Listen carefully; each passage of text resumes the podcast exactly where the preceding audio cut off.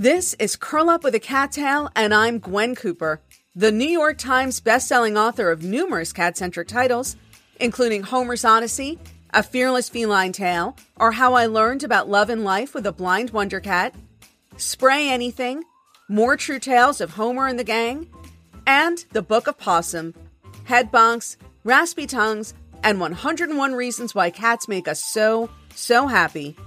We're here to celebrate all things feline and to tell inspirational cat tales. Let's get started. Hello, and welcome to Curl Up with a Cat Tale with Gwen Cooper. I am, of course, Gwen Cooper, your host, and delighted as always to be here. Later on in this episode, I will be answering a question from reader Melissa Catley. And if you would like to submit a question or comment for me to possibly answer or call out on a future episode of Curl Up with a Cat Tale, head on over to my website, gwencooper.com. That is also where you can get a free, and this is true, an absolutely free copy of a new book about Homer the Blind Wonder Cat. And you can find out how you can get your name and your cat's name included in my next new book, which will be coming out pretty soon. I mean, depending on when you listen to this, of course, but uh, we're looking at uh, April of 2021 and it should be exciting. And so, uh, yeah, if you are listening to this, let's say in March, there's still time for you to see your name and your cat's name appear in that book. Head on over to gwencooper.com to find out how. G W E N as in Nancy, C O O P as in Peter, E R as in Robert dot com. Um, I, uh, I'm, I'm a little bit, you're, you're going to have to bear with me actually for, for this episode because I'm a little bit flustered. I, I can't lie. Uh, I'm a little bit rattled and, um, I, I may have to do my first official rant of the Curl Up with a Cat Tale podcast. And it's not even really about anything cat related, although it is pet related. So, so I'll, I'll try to slide it in under the, uh, the, that technicality. Um, but I was on the phone with a friend shortly before sitting down to begin recording. And as you know, if you have listened to the first, at least the first episode of Curl Up a Cat Tale, then you know that I've got kind of a Gladys Kravitz from Bewitched thing going on, which means that since quarantine started and, and since I've been spending so much time in this house with my husband and cats, I have started spending more time looking out the windows of our house and and I guess kind of keeping an eye on what's going on in the neighborhood, not like in a creepy stalker way, but more in a I've watched everything there is to watch on television. I need to look at three-dimensional human beings that don't live in my house with me kind of way. So I was on the phone with my friend and I was looking out the window and I see a, a neighborhood gentleman walking his large dog. And the dog stops to relieve himself on a pile of snow. You know, so it snowed. Uh, it, has been snowing quite a bit here in New Jersey. And we got a big snow a couple of weeks ago and then some more minor snow since then. And so although our sidewalks have been shoveled clear and, and things are starting to melt, we do still have these like piles of snow that are uh, lining the sidewalks and they make it kind of difficult to cross the street or to parallel park on the street, which is what most of the parking is in this neighborhood. Anyway, um, so, and I have noticed, and, and this, this guy w- was just one in, in apparently what is a long line of people who are doing this, but I have noticed that, and this is really, I don't know if it's strictly a New Jersey thing. It was not a Manhattan thing, but it is something that I've noticed in this neighborhood and in my previous New Jersey neighborhood as well, uh, or Jersey City. Two Jersey City neighborhoods. I've noticed this in both of them, and that is that people do not clean up their dog's poop in the snow. So if it snowed days ago and the sidewalks are clear and people are walking their dogs, they let their dogs poop on a pile of snow that is next to the sidewalk and then leave it there, which is exactly what this guy did. And, and I have to tell you, I find it enraging. Um, I, I, am not sure what the logic of this is. If if perhaps these people are, are operating under the misapprehension that there is some something chemical or maybe magical about snow that transforms their dog's poop into some sort of appealing unpoop like substance. Uh, I don't recall. Granted, I grew up in South Florida where there was no snow. So maybe this was something that was overlooked in our high school chemistry classes, but I don't recall learning anything like that. And, and while I do understand that the snow changes things, you know, can make things less convenient, certainly on days when the snow is heavy, offices close, a lot of businesses will close, people stay home, they don't drive around as much. You know, normal life to a certain extent is, is changed or suspended, but it is not the zombie apocalypse. The, the ordinary rules that govern human civilization have not broken down. I, I could not go into my local grocery store and smash open the deli case and tote a couple of deli trays home to feed my family or chop up my next door neighbor's wooden fence for kindling to build a fire. You know, roving bands of, of marauding hill folk are not scavenging through the streets while the rest of us huddle behind boarded up windows, you know, clutching our shotguns, ready to protect our, our chillins and women folk. It snowed. It snowed a couple of weeks ago.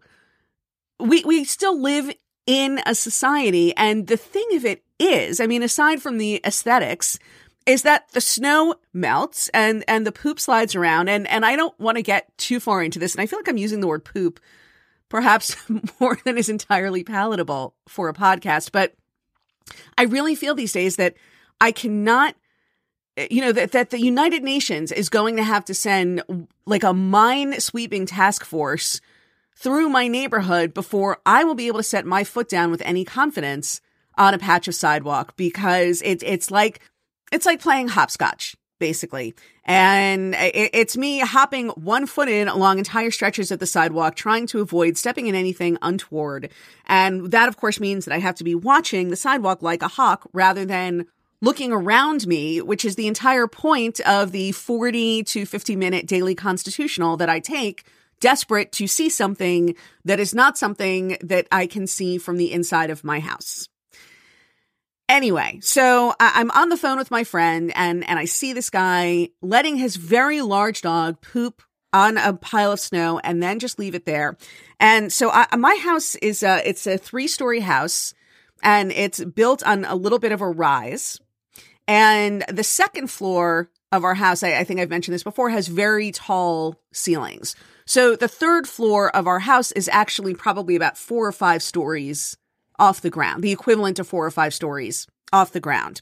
Uh, by the way, if, if you hear any rattling going on in the background, I, I think I've explained I, I record this in my closet and my cat Fanny right now is, is, who knows how to open the closet door and is very into exploring behind me. So if you hear like weird rattling noises, that would be the sound of a cat making her way through the stuff that I've piled up on the far side of the closet so as to clear one side of the closet for my little desk and and microphone and computer.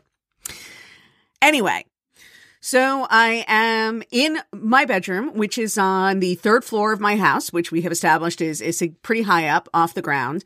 And I'm looking out the window and I cannot resist the impulse. And I guess I, this is also good, as good a place as any to say that, that I have a voice that projects quite a bit. Um, I, I think I wrote in my book, My Life in a Cat House at one point, I said that I come from a long line of barrel chested Jewish yellers. And that is absolutely true. The secret, by the way, if you really want to project your voice, and, and I mean the kind of projection where you're speaking on a stage in the front of a large auditorium and you don't actually need a microphone for the people way in the back row to be able to hear you is um, is to do it from your diaphragm. You know, you always hear that, and it really is true. Don't try to raise your voice from your throat because that that's kind of a that's just a good way to, to to injure your throat and not necessarily get a lot of volume. What you really want to do is is do it from your diaphragm, um, and and you should really actually be able to kind of feel your diaphragm contracting and. I am, you know, just genetically and, and through practice, I get uh, particularly well disposed, well, well, uh, well equipped to to achieve a booming voice sound effect. And of course, I was significantly higher than sidewalk level. So it, it was really like, like this, you know, the effect created was of a booming voice from on high. and I threw my window wide open and at the top of my lungs, employing my diaphragm to full effect, I, um, suggested to the gentleman in question that it would perhaps be viewed as a considerate gesture by his neighbors if he were to clean up after his dog appropriately. Um, except that I didn't really suggest it so much as yell it, and and I did so in decidedly less gracious language than I used just now here. Um, and I am pleased to report after a, a, moment of, of looking around, wildly looking around, um, completely startled, you know, and again, you understand it was a, a very quiet neighborhood street. And all of a sudden this loud booming voice from on high was, was yelling at him. And, and I could tell he could not tell where the voice was coming from. Um, he did clean up after his dog. Uh, so, so peace and, and happiness were restored once again to my block. And hopefully he will not come down this block again. Although I realize if that is the case, then I, I basically just pushed the problem onto another block, uh, possibly even a block that I walk down when I take one of my daily walks. But my grandmother, in her infinite wisdom, used to admonish me not to go looking for problems. And so I will instead bask in the satisfaction of, of there being one less pile of poop for me to have to sidestep or hopscotch around on the sidewalk on my block when I go out to take one of my daily walks. So yay me. Um, I, I, think I mentioned before, by the way, that, that Fanny was kind of rattling around in the closet with me. I should also mention that Clayton, uh, Clayton the tripod cat, who many of you know from social media, is is also hanging out with me. He's actually been snoozing in my lap this whole time, purring away.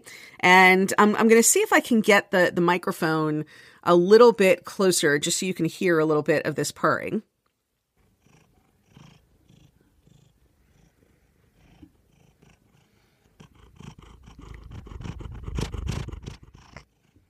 And actually now I'm I'm going to try I'm going to try turning it I'm going to try turning it up so you can hear it a little bit louder.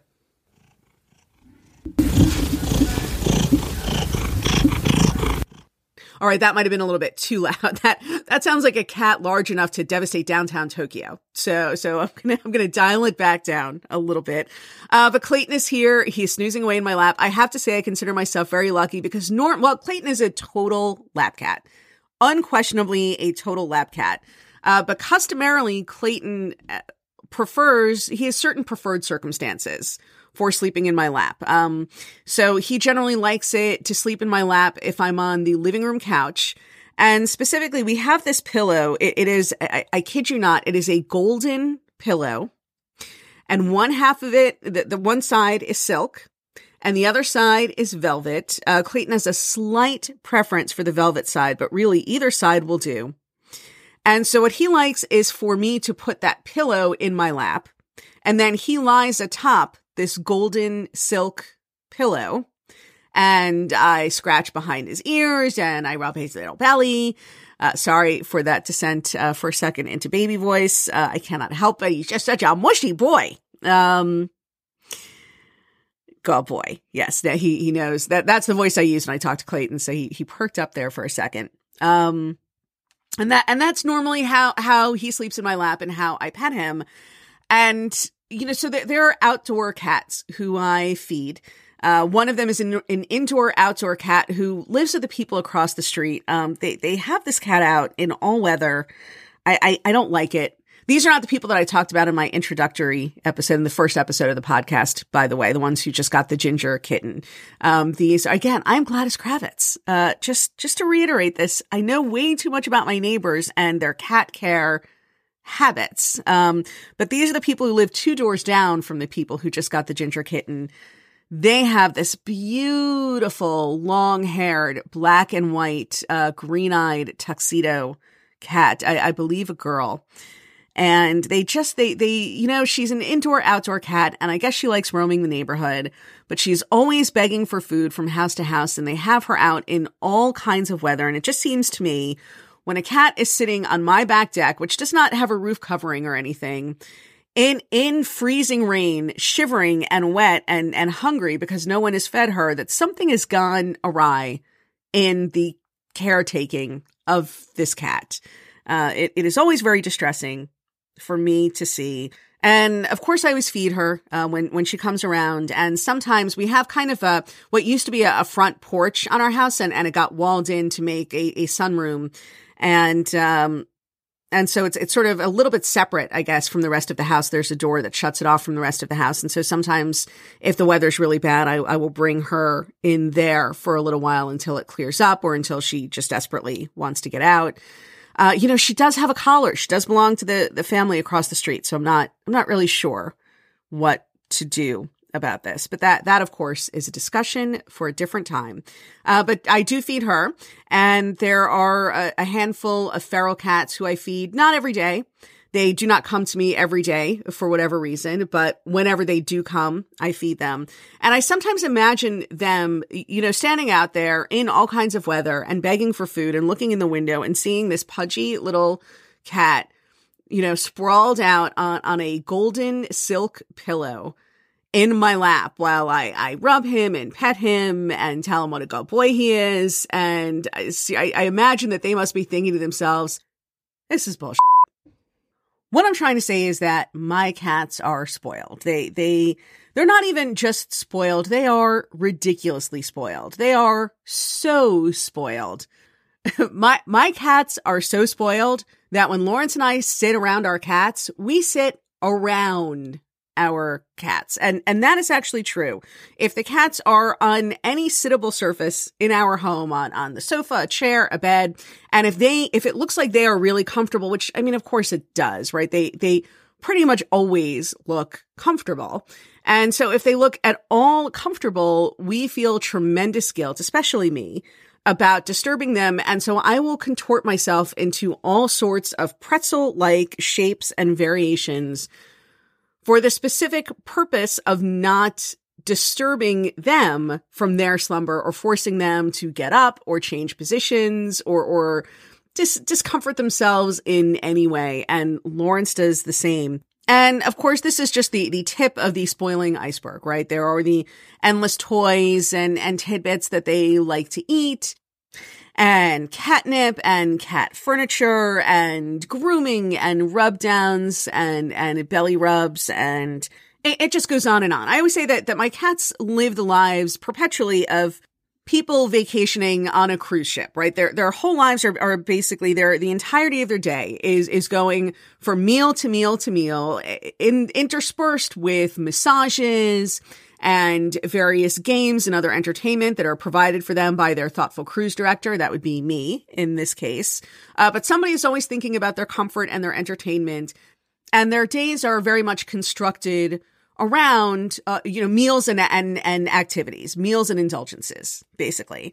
That is what their lives are based around. I have to say that, that sometimes I feel guilty when I think about my first generation cats, when I think about Homer and Scarlet and Vashti, um, who you know, moved a lot more. Uh, we, we moved homes uh, a lot more. I mean, I was younger. My life was a lot less settled. I was out a lot more. I was working. I was socializing. I was dating. Certainly there, there was no quarantine like there has been for the last year and change that has, you know, in effect kept me completely homebound. And I, you know, I, I see how spoiled these cats are. And I sometimes feel that my, my first cats got kind of a raw deal. I, I wish I could have spoiled them more. I wish I could have spoiled them as much as I spoil Clayton and Fanny now. And you know, I wonder sometimes why is it that it's so great to spoil our cats? Um, or actually, I should say, I, you know, I, I know why, but I will read articles uh, from time to time because doing what I do, right? I write about cats for a living. And again, I primarily, you know, I write humor about cats or I write about my own cats. Um, I do not put myself out there as, a, as an expert on cats or on human cat relationships. But of course, I, I do read a lot about human cat relationships for the work that I do. And it really is, is one of those big questions. Why do we spoil our cats? Why do we love spoiling our cats? Why do we love spoiling our pets in general? Because that, that really is the greatest thing. I always think. I really, I genuinely don't understand people who have pets and don't spoil them because I kind of don't get what's even fun about that. Um, particularly when you have rescue cats, because even though my cats were only two weeks old when they were rescued. So really they, they had a rough first two weeks, possibly, and then every day of their lives has pretty much been smooth sailing since. Um, but I still, just the knowledge that they were alone and hungry and cold and defenseless out there as babies, uh, long ago, you know, nine years ago before they came to me, just the memory of that makes me want to just scoop them up and shower them in in comforts and riches and certainly in in treats and catnip at a minimum. Um so I so I don't understand the people who don't spoil their pets. But you know, I, I, I read all these articles trying to figure out the psychology why. Why don't we spoil our pets? And and I feel like it's really one of those things where an incredibly simple equation or, or question has been made unnecessarily complex you know, I, I have read uh, hypotheses that say things like, you know, well, evolutionarily, we bonded with animals as a way. I mean, of course, the, there's the, you know, everything we, all the ways in which animals have become useful to us over the years. And, and so that goes without saying. But that, that particular phenomenon of spoiling pets, of indulging pets, of indulging cats and dogs, um, you know, that, that it's practice for raising a family someday, that it is a way for a man to show potential mates that he is prosperous, he has enough prosperity or wealth that he can shower it upon his dog or his cat, or for a woman to signify to potential mates that she is motherhood material.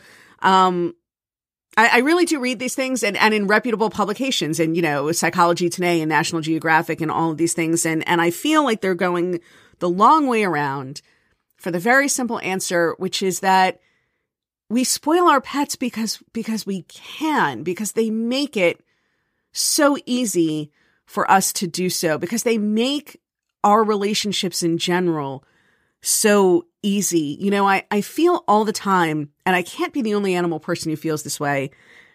I feel that, that as people who love animals, you know, part of the reason we love animals is because it grows out of this feeling that we have so much within ourselves to give.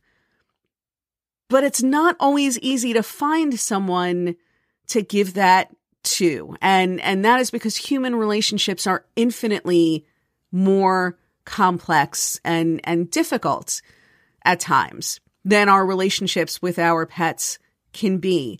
Um, there's before you can give all of that love that you have inside you to someone else there there is so much talking that has to happen there's so much negotiating of, of a relationship and how it's going to work there are so many ways in which what you are trying to do can be misperceived or misconstrued or or give unintentional offense and, and this is just in any kind of daily interaction um, it can be especially difficult if you are for example a person like me who is kind of an introvert, but who presents as an extrovert.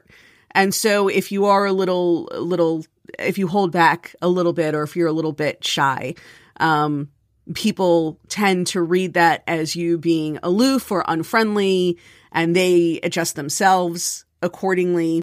Whereas with animals, it is just so easy. It is so easy to make them happy.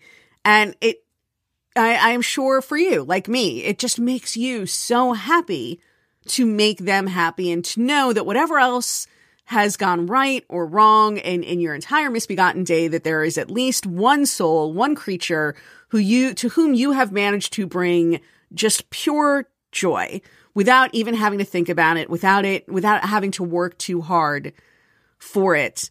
And here's a good example.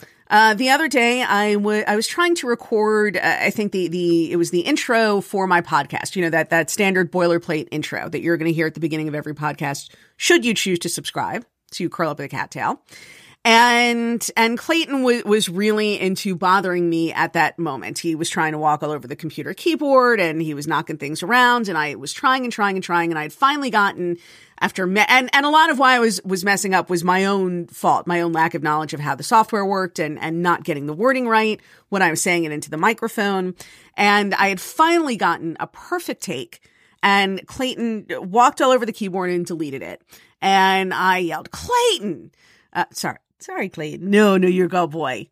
Uh, he he got a little alarmed when when he heard me say, but I said, you know, stop. You know, name of cat, stop um, I was really annoyed and, and I yelled at him a little. And then, of course, like two seconds later, I felt like a monster for having done so because he doesn't know what he's doing. He didn't know any better. He just wanted to hang out with me. He committed the cardinal sin of wanting to spend time with me at what I believed to be an inappropriate or, or in, inopportune moment.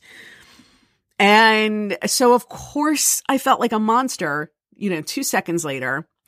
And I went and I found him and I said, I'm sorry, Clayton. And I scratched his head and I rubbed under his chin and I gave him a couple of treats and he was completely happy. And seriously, an hour later, it was like it had never happened. He was snoozing away in my lap.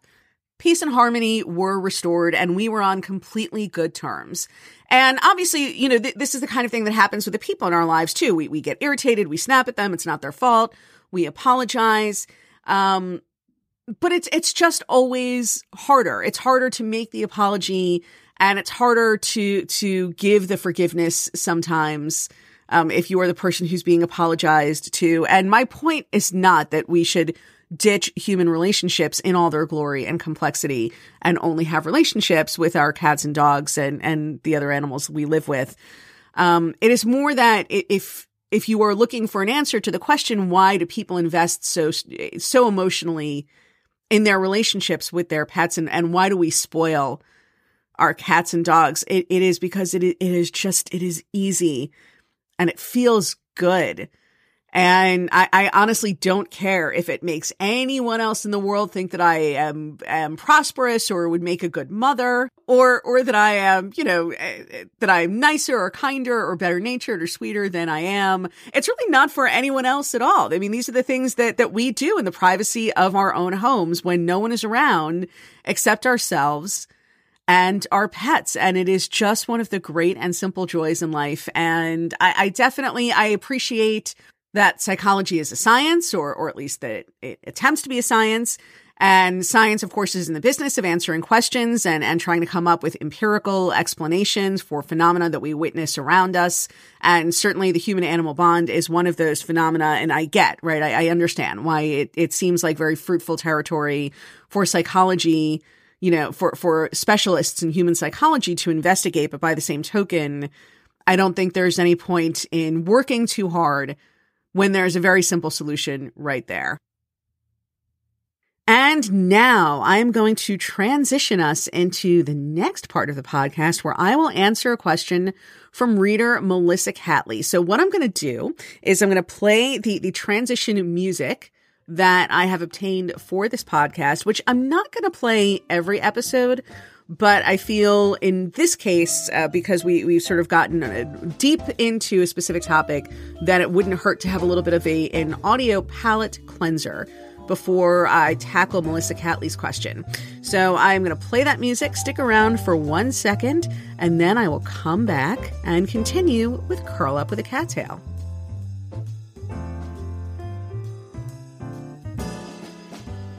I will now turn my attention, as promised, to the question submitted to me by reader Melissa Catley. And that's reader Melissa Catley submitted this week's question, or this episode's question, I should say. And the question is Have you ever wondered what your life would be like if you had never adopted Homer? And the very short answer to that question is uh, uh, sure. I, I think about it all the time. And and I will just start out by saying that that of course all of us, right? Any animal that you bring into your life, that you bring into your home and your heart, that, that becomes an animal that you love, that is that is a relationship that will change your life in some way, even if it's in the smallest of ways. Um, your life would be will be different, just like your life would be different if you had married somebody else other than your husband or wife. Um, your life would be different. Then it, that doesn't necessarily mean better or worse, but by definition, it would be a different life. Having said that, I don't know that for the most part, most of us can honestly say that our whole lives are different because of a specific pet adoption. Um, you know, I, I cannot honestly say that if instead of Vashti and Scarlet, I had uh, rescued two other cats who needed rescue, that my whole life would have been different as a result. I can say that with Homer just on the basis of the fact that you know, because I adopted Homer, I wrote a book about Homer. Because I wrote a book about Homer that did that that was successful because people loved Homer's story. Because people loved Homer and his story so much, I now get to be a person who writes books and who writes about cats and who advocates for rescue organizations as a full-time job. And that is certainly not something, had I never adopted Homer, um, not that Vashti and Scarlett did not enrich my lives tremendously, but there, there's a whole life that, uh, that, and a career that I have now that I would not have if it weren't for Homer. And I, I also, uh, you know, think about the people who were, have been moved by Homer to rescue a special needs animal, to, to adopt a blind cat, to save the life uh, of I mean, I just hear so many wonderful stories, cats and dogs and, and other animals that are blind, that are deaf, that have cerebellar hypoplasia, you know, they're, they're, they're wobbly, um, that are FEL, you know, FELV or, or FIV positive. There are so many people who've written to me over the years about a special needs animal that they've brought into their lives because of Homer. And, and so again, you know, those are more lives that if I had not adopted Homer, if Homer had ended up with somebody who maybe, who almost certainly would not have written a book about him and his story would not have been known and would not then have changed the lives of, of other animals and, and the people who rescue those animals. Um, but the, you know, the thing that gets me, and, and this, this is the story that I want to tell today, actually, is, is how tenuous the chain of events that led me to Homer was. And to some extent, it's always kind of a random chain of events that, that will lead you to the most important people in your life. Uh, you know, if your best friend for life is the, the kid who grew up in the house next door to you, or the, the person you befriended in your freshman dorm. I, for example, met my husband through my best friend from college. Basically, my best friend from college married his best friend from college. And my best friend from college was the, the, the girl who was on, in my dorm, three doors down, you know, in the dorm room, three doors down from my dorm room. So had, you know, I went to, to Emory University and had I ended up in Dobbs Hall instead of Alabama Hall, the, those are, you know, two of the freshman dorms at Emory, I might not be married to my husband today. And my having been assigned to Alabama Hall instead of Dobbs Hall was, was surely a pretty random thing. But the flip side of that, of course, is that you know, I was always going to go to a college and I was always going to be in a dorm and I was going, always going to meet some people there. I mean, that, that is ultimately how life always works. You, you live somewhere, you work somewhere, you go to school somewhere and the people near where you live or where you work or where you go to school, those are going to be the people you meet. They will become your friends. They will become the, or your enemies or the people you meet other people through and and that is true of everybody's life. And and and so it does not strike me necessarily as as miraculous or or uh, the end result of a tenuous chain of events that Lawrence and I met. Um uh, you know again I was always going to have friends and I was always going to meet people through those friends and and there was a fairly decent chance that you know it wasn't a certainty but lots of people end up married to someone they met through friends. So it, it does not strike me as as such a crazy thing. Um, with Homer, though, it's a little bit different. And, and so this is the story I want to tell because this is where sometimes I, I get the chill up my spine and I really feel when I try to imagine, you know, when I think about what my life would be like if I had never adopted Homer, where it really, and, and I'm not a person necessarily who believes in God or fate or the universe. I, I don't know what I believe. But when I think of this story, it, it really makes me feel that, that this is something that was meant to be, that Homer and I truly were fated to cross paths with each other. We're going to go back to 1993. And I had just uh, completed college and returned home to my parents' house, which PS was kind of a bummer. Not that I don't love my parents and, and they were wonderful, but you know, no one likes, you know, you don't like to graduate college and then go back home to your parents' house. But anyway, I was back at my parents' house and it was a Friday night. And I was thinking to myself, you know, this weekend I would like to try to find an independent bookstore that is near my parents' house um, and that isn't a Waldenbooks. Although, honestly, now, as a side note, I would kill for a mall bookstore of of any kind. You know, it wasn't I wasn't necessarily a person who turned up my nose at Waldenbooks, but you knew you pretty much knew what you were going to find going into a Waldenbooks. And at the time I was looking for, you know, like it, for an independent bookstore that might introduce me to, to new books that I didn't already know I was going to find.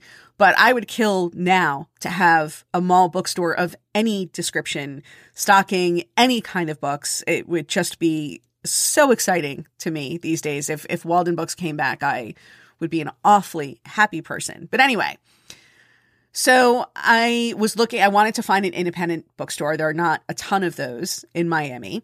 And so I looked in the yellow pages as one did in 1993 if one wanted to find an independent bookstore. And I found uh, the the large, you know, yellow pages ad for Books and Books. I knew Books and Books. There was a store in Coral Gables, but it turned out there was also a store on Lincoln Road in Miami Beach, which was much closer to my parents' house. And I noticed at the bottom of the ad, they had a dial-a-poem hotline.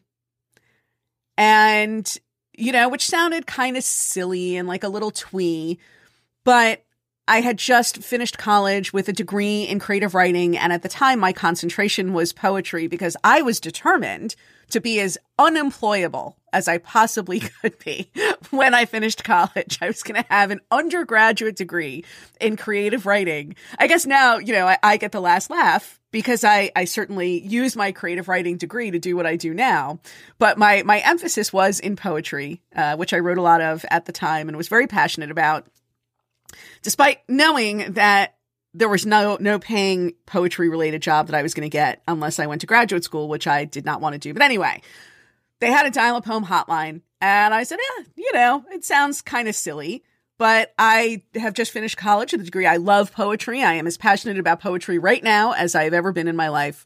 I'm going to call and I'm going to listen to this poem. And I did. And I don't remember what the poem was. I'm sure it was fine. But after the poem, the the recorded message went into a list of events at the store, you know, authors who were coming to read, events that were going to be held at the store, and it mentioned the that their their famous last Friday night of the month open mic poetry reading. And as it happened, when I looked at the ad, it was that day was a Friday. It was the last Friday of the month. And the recording said that the reading started at 7:30 and it was now a quarter of 7. And you know, so there was one like I again, I just graduated. I had a degree in creative writing with a concentration in poetry. So you can imagine I had, I had a, a, a sheaf of poems that I had written. There was a certain appeal to going to an open mic where lots of amateurs like me would, you know, aspirational amateurs, let's say, would be sharing their poems. Um, but then, of course, by the same token, it starts at 7.30. It's a quarter of seven now. My hair's a mess. I'm in jeans and a t-shirt. I mean, do I even really feel like, like going right now doing this? I could do it next month. It would be, I would have a chance to really go through my poems and pick something that I really like or that I feel really good about reading. You know, all the reasons to not spontaneously do something. I don't look good. Um, it's a hassle. I'm not exactly sure where I'm going. I don't know if I have anything good to read, to wear, whatever it is. Um, there's always a million reasons not to do something spontaneously. And I am not necessarily the world's most spontaneous person, but in this situation, in this occasion, you know, the prospect of just spending Friday night at home with my parents was not especially appealing.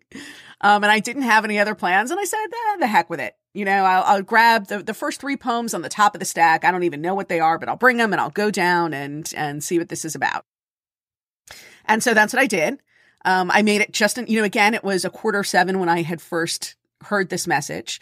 Um, so I got there just in time, just as the event was starting. And, uh, you know, I read my poems, other people read their poems, and after it was over, I swear this is going to come back to Homer, by the way, I promise. After the the reading was over, the open mic reading was over, um, I was invited to go out with maybe a dozen or so of the people who had been there. You know, there there had been maybe 30 people at the event, and apparently there there were like a dozen or so who had been planning to go out together afterwards, and they invited me to join them, which was very nice. And I went and and most of them were significantly older than than I was. There was one person who was about my age and one guy and we all ended up talking and and we had a really good time and it, it was a fun evening um and we all exchanged phone numbers at the end. Oh let's talk. Let's keep in touch. Let's uh, you know there there was some sort of poetry society that a bunch of them were a part of um, that i'm pretty sure they were trying to pitch me into joining. But anyway and we left. And a week or so goes by and I, I get a phone call from the guy who had, one of the guys who'd been at the you know who'd gone out with with all of us for coffee and the one who was who was close to being my age. And he was asking me out on a date. There he knew he had, he knew some people who were putting together an independent film. They were having a fundraiser at a South Beach club called Van Dome. This was in the early days of South Beach. It was just becoming known for being a, a sort of trendy and cool hangout because uh, the Miami Beach that I grew up with was was not cool by any stretch of the imagination. And I really didn't want to go because I was not interested in this guy in that way. And I was talking to my best friend, Andrea, the one who I eventually met my husband through. And she said, Oh, you know, just go. I mean, be honest with him. Tell him you'd be happy to go with him as a friend and then go. It's South Beach. It's a club. It sounds like a cool party. You know, the young, I mean, this again, this is the early days of the excitement over independent filmmakers. This was, you know, 93. And she said, You know, it sounds like it'll be fun. You should go. And I said, All right, uh, fine. And I, you know, repeated basically what I, I took her advice. And so I, I called this guy back and said that I would be happy to go as a friend, you know, that we could go as friends. And that's what we did. We went as friends and it was not a love connection between us. Uh, but I did end up meeting someone that night who I would end up dating fair, fairly seriously for a little while. And obviously did not work out long term because here I am, some, oh my gosh, close to 30 years later, uh, married to somebody completely different, but I did date him long enough to become friendly with his sister, who was a young veterinarian who had just graduated from veterinary school. She had just returned. She'd gone to veterinary school in Pennsylvania. She'd just come back down to Miami. And we stayed in touch. And then a year or two later, when I adopted my first cat, she became my vet. I had really, you know, liked her and come to trust her over the time that I had been dating her brother. And it was this self same veterinarian, uh, Dr. Patricia Khuly, who in 1997 would call me to tell me that there was a blind kitten who nobody wanted. And would I come down to take a look at him and consider adopting him? And so just to, to go back through this chain of events, I mean, what it really comes down to is that had I called that dial-a-poem, had I never called that dial-a-poem hotline randomly, or had I called an hour later when it was too late to go to that open mic poetry reading, or if I had decided not to spontaneously go to that poetry reading, I would never have met the person who introduced me to the person who introduced me to the person who introduced me to Homer. And the two things that, that, that really, I mean, I hate using this expression, but really blow my mind when I think back on it. Uh, you know, again, the first is that had I called an hour later or even a couple of hours earlier, you know, there was something about the urgency of this thing starts in 45 minutes. You have to make a decision. It's now or never. You know, if I had known about it since that morning, I probably would have found a million reasons to not feel like going. As opposed to the urgency of you have to decide right now if you are in or if you're out. And uh, sure, I, you know, and when, when it's put that way, yeah, I was in. Um, so yeah, I mean, if I had made, but if I had made that phone call one hour later, if instead of calling at a quarter of seven, I had called at a quarter of eight when it was too late to get down there in time for the event, my whole life would be different now. And then I, I realized, you know, in a, in a lifetime, right, of, of going out a million, play all you do when you're not home, you're out. You are out at work, you're out with friends, you, you do or don't on any given day when we're not under quarantine, go to the mall, go to a restaurant, go to a movie, go to a bookstore. It's such an innocuous decision that you are constantly making whether or not to go out. And if you do go out, where you're going to go. And I did not realize that night in, in back in May of 1993 when I was hastily grabbing a couple of poems off the top of the stack that I'd come home from college with and, you know, deciding not to change that it, I didn't have enough time to change my t-shirt or, or really do anything with my hair. I did not realize that in making the very simple decision to go to that bookstore on that Friday night, that I was making a decision that in 16 years would change the entire course of my life. And, and that's, that's what seems amazing to me. Not, you know, not so much the ending up in a college dorm near someone who I became friends with who introduced me to my husband.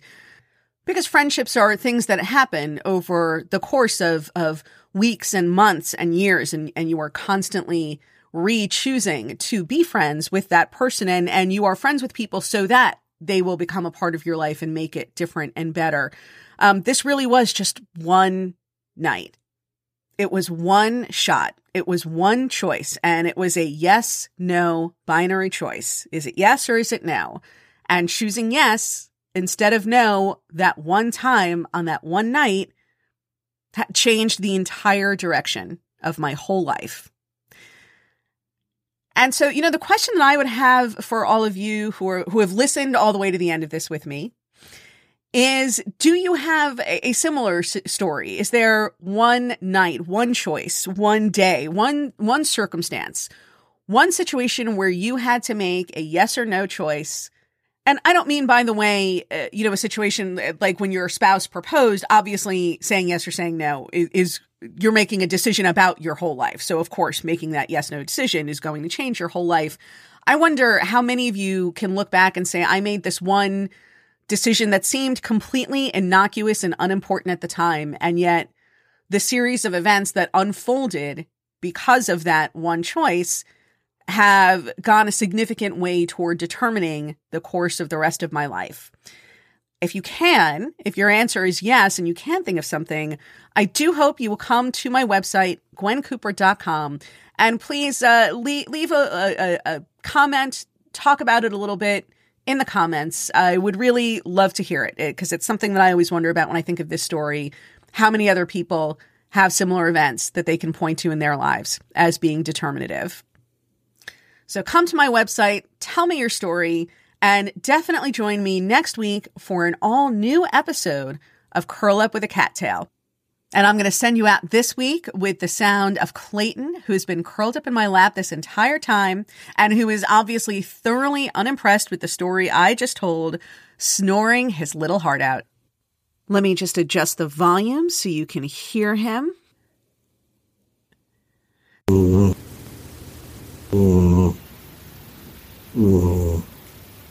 Thanks so much and see you next week.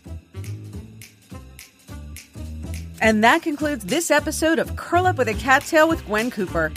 Don't forget to invite your feline loving friends to listen to new episodes along with you. If you'd like to subscribe to this podcast, get your copy of a free new book about Homer the Blind Wonder Cat, find out how you can get your name and your cat's name included in my next new book, or leave comments and questions for me to answer on future podcasts, head on over to gwencooper.com now. Thanks so much for joining me. And don't forget to hug your cat today.